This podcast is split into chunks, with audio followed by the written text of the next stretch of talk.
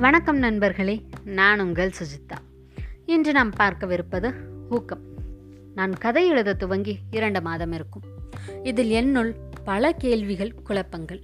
அட இரண்டு மாதத்தில் அப்படி என்ன குழப்பம் என்று நீங்கள் யோசித்தால் இதோ விடை. ஒரு மனிதன் தன் வாழ்வில் பெரிய உச்சத்திற்கு சென்ற பின் வரும் மின்னல்களை விட ஆரம்ப காலத்தில் சந்திப்பதுதான் அதிகமாக இருக்கும்.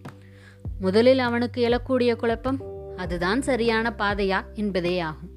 அதையும் தாண்டி உறுதியுடன் இருந்தால் அவனை ஊக்குவிப்பதற்கு யாரும் இல்லையெனில் மிகவும் கடினம்தான். ஒரு மனிதனை மென்மேலும் வளர வைப்பது ஊக்கம்தான்.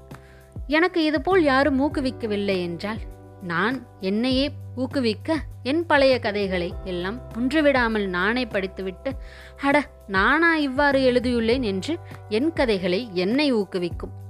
இப்படி ஒவ்வொரு முறை நான் துவளும் பொழுதெல்லாம் என் கதைகளை என்னை ஊக்குவித்து கொண்டு செல்கின்றன. வெற்றிகள் மட்டும் நம்மை ஊக்குவிப்பதில்லை தோல்விகளும் அவமானங்களும் கூட நம்மை ஊக்குவிக்கும். அதற்கு எடுத்துக்காட்டாக நான் பத்தாம் வகுப்பு படித்துக் கொண்டிருந்த போது அறிவியல் பாடத்தில் தோல்வியடைந்தேன். முதல் முறை நான் தோல்வியடைந்ததை நினைத்து சற்றே வருத்தப்பட்டு அடுத்த பரீட்சைக்கு கடுமையாக படித்து தேர்வு எழுதினேன்.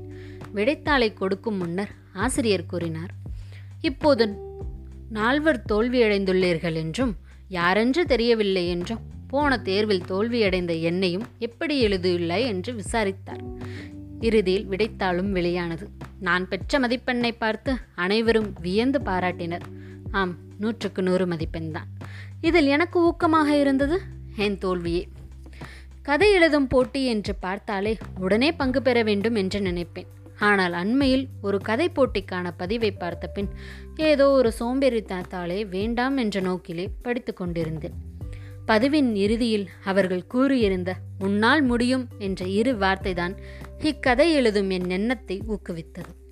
அனைவரையும் ஊக்குவிப்போம். அவர்களின் வெற்றிக்கு நாமும் ஒரு அடிக்கல்லாக இருப்போம். நன்றி நண்பர்களே.